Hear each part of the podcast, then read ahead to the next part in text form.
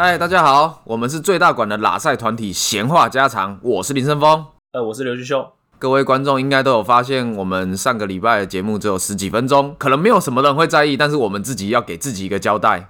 那到底发生什么事情呢？俊秀，因为我们想要走精简路线，降低我们的时间，减低听众的负担。可是我们上礼拜录了好多好多哎、欸，我们去无存精，只挑了真正精华的部分讲，对，让听众感受到一场耳朵的饗宴。干你妈的胡烂！你他妈胡乱！发生事故啦！发生技术事故啦！王八蛋，刘秀把后面的档案全部弄不见了！妈的，骗人哦！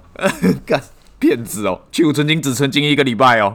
那我们今天就来准备开始讲故事吧。因为上次故事独立拆出一集来嘛，所以我就有请身边的同事来听一下。他说不懂这个故事的内容。其实我后来就反思了一下，毕竟我们这个是寓教于乐的嘛，就是从八岁到八十岁都可以听的。所以其实我们应该要讲的浅显易懂，不能让有些听众听不懂。嘿，没错。所以呢，我们现在我接下来就是要致力于以后的故事都要让那种连最北西的人，我绝对不是骂我的同事，因为他一定会听这一集。对，我绝对不是骂你，我绝对不是针对你啊！好啦，其实我就是针对你啊！你听到了的时候，到时候你就听到了。你听到了吗？俊秀说你的智商不到八岁哦。这件事情啊，让我其实想到一个故事。是什么故事？听过彼得·杜拉克吗？一个管理大师，彼得·杜拉克。这世代啊，管理大师太多了，我都不知道谁是谁啦。彼得·杜拉克他是经典中的经典，就是经典大师，就是管理学大师。呃，这边稍微介绍他一下，他很多人都称为他是管理学之父了。就是在晚年吧，他有写一本书叫《旁观者》，然后他就有讲他以前的一些故事。大学结束的时候，他去实习，他就是实习的人呢，他就说，以后你跟人家讲事情的时候，你都要去跟公司的那个约翰，先跟约翰讲，他听。听得懂了才可以讲，是不是？所以公司的约翰是个小智障喽。没错，你怎么这么聪明？靠！你要今天去跟他讲，一定是小智障啊！他听得懂才可以讲，表示他妈的一定他是个指标低标，你知道吗？就要连他都听得懂才行。他说：“你以后讲跟约翰讲了，只要约翰听得懂呢，全公司的人都一定听得懂了。”朋友讲了以后，我就想到这个故事，我想说，对，就是录完以后都要先给他听。你是拐弯在骂人啊？故事其实我们以前教授上课也有讲，然后你知道我们那时候讲，我们教授讲完的时候啊，有一个同学他听完就就超开心的，这边拍手，哈哈大笑，他就哇哈哈哈哈，我就是那个约翰，然后他笑的很少。然后，然后其他人都一直点头说：“对对对，他就是那个约翰。”他说：“每次他都听不懂，一定要教他教到他他听。”我觉得那个人的心理素质其实蛮强大的。可要是我知道我自己是那个约翰的话，我应该会觉得很不开心呢。靠！我觉得他很有幽默感啊，幽自己一默，不错，果然是个幽默大师啊。还是他以为那个约翰是约翰屈服他？我是那个明星约翰屈服他，敢变脸哦。其实彼得·杜拉克这个故事啊，让我想到了，就是想到一种学习方法，不知道你有没有听过，叫做费曼学习法。没有，你有看过一本书叫做什么？别闹了，费曼先生吗？有，我我知道这一本，但我没看过。费曼就是一个很有名的物理学家啦，提出一个学习方法，叫做费曼学习法。首先呢，这个学习方法就是，假设你今天学了一个新的观念，然后呢，你要先找一个小孩子，一个八岁小孩，把你的观念跟那个八岁小孩讲。为什么是八岁小孩呢？因为他说，一个八岁小孩他能理解的词汇很少，就是基本他只会理解那种最基本的词汇，你很难用一些比较复杂的词汇或行话跟他解释。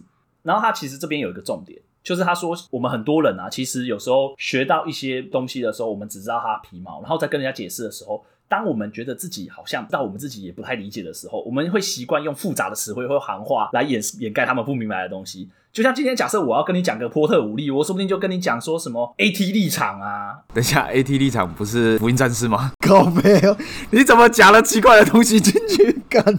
因为我一时间想不到行话啊，我想不到什么什么很很屌的行话啊，啊，我就突然想到 AT 立场这个好像很屌啊，对不对？对啊，很屌，这很屌。不然我再想几个很屌的，好了啊，那个啊，火之神乐啊。你他妈的，这个是大家都懂的东西吧？这个八岁小孩都懂啊。对，反正类似这种的行话啦，或很复杂的词汇，你这样子就是当你在讲解释一个东西的时候，你自己也不熟嘛，你就开始用这种糊弄别人。但但其实我们也在糊弄自己，因为我们就就不熟啊，所以我们只能赶快把那些专有名词糊弄一下，然后人家哦哦哦哦就过去了。真的常听到有人在那边讲一些大道理的时候，就讲一些你听不太懂的东西，我就不知道干你到底在讲什么？你为什么要讲的大家都听不懂呢？我觉得大学教授有时候就会有这种感觉。大学教授的话，我觉得他比较像是一种知识的诅咒，工程界也是蛮常见的，就是知识的诅咒是当你对这东西很习以为常，这个专有知识你很了解了，然后呢，你下意识的会假定其他人也懂这个知识。哎，对对对，可是其实别人不应该懂啊。对，就像那个炭治郎啊，那时候不是学呼吸，他那时候不是就是问，那时候在学呼吸的时候，他不是有问一个女生嘛，说为什么你这么，你可以一直保持着全集中呼吸？然后他就说，哎，不就这个样子吗？你就每天呼吸呼吸呼吸就可以了。然后就听听不懂啊，对啊，嗯，没有人听得懂啊，说实在的，对啊。后来是另外一个女生说，你有没有每天都是吹葫芦啊？就是透过吹葫芦训练。然后吹爆那个瓶以后，你的呼吸就会全集中了，就是这种概念啊。大学教授就是他对这个知识已经太熟练、太习以为常，他就下意识的觉得这么简单，你怎么可能不会？你就是这样、这样、这样啊。对，这其实工程师，我我发现蛮多工程师可能会有这个问题的，所以大家常常提到这件事情，很容易讲专有名词啊，但其实不是工程师的人根本听不懂啊。对，不然就是呃，在沟通需求上啊，我们可能就说这个要怎么样，这个要怎么做啊，怎么做怎么做。但是其实就 PM 啊，或者是设计，他们其实是根本不知道你在讲什么的，对啊，这就是知识的诅咒啦。我其实知道有一个办法可以避免知识的诅咒。什么办法？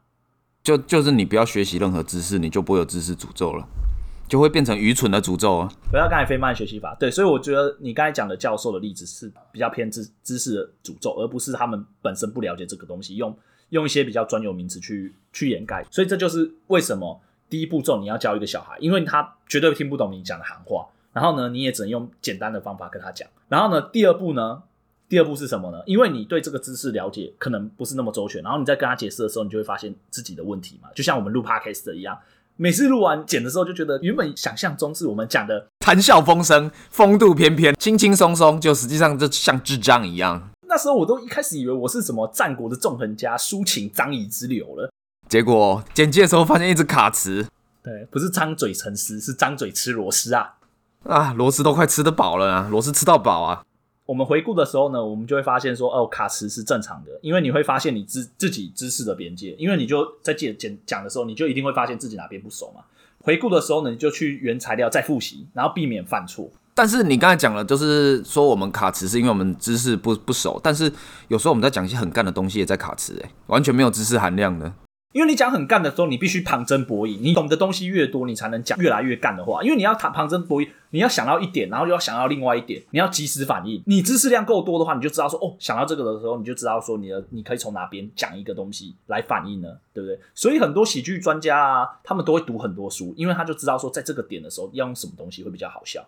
没错，所以这个是我们就是也是我们知识量的不足啊。因为我假设我们读了很多书的话，我们就可以七步成诗。诶，你若卡时，你就会发现你知识的边界嘛，你就会去复习，然后呢，你就会避免再再次犯错了。第三步是什么呢？第三步就是你要语言去条理化、简化。因为你介绍第一次、第二次的时候，你一定对这个不不熟嘛，对不对？然后呢，你你虽然有些地方已经补足了，但是你没办法把它讲得很顺，因为你有时候还是想到一块，想到一块。然后呢，你们要把它整个贯穿起来。然后呢，嗯、所以你这时候就要重新练习，然后确保没有用到你原本那个材料的专业用语，组成一个很流畅的故事。在这个时候呢，你能讲出一个很流畅的故事，把它举例说明，让听得懂。的时候呢，就表示你已经了解这个专业知识了哦，已经融会贯通了。第四步的时候，就是你要去传授。当你有能力教那对这个领域不了解的人的时候呢，其实你就真的掌握这个知识了，因为你把它教到会，那其实是蛮难的。可恶啊！你这样讲一讲啊，我觉得西方人的学习法真的好困难哦。你看，还是我们东方的武侠比较简单啊。对，我滚下山来就捡到大还丹，然后一下子多了五十年的功力了。这个学习好屌，东方的智慧啊！人家西方还这边四个步骤，慢慢那边循序渐进。我们东东方一下子就造火箭飞天啊！人人家还在杀猪工，我们就已经上太空了。我们吃个大还丹，马上就有五十年功力。我谁在那边跟你学习法，还在那边字字斟酌？我们这个才是真正屌的学习法，叫做什么？佛系学习。你看，不读书不学习，时间到了。就通了。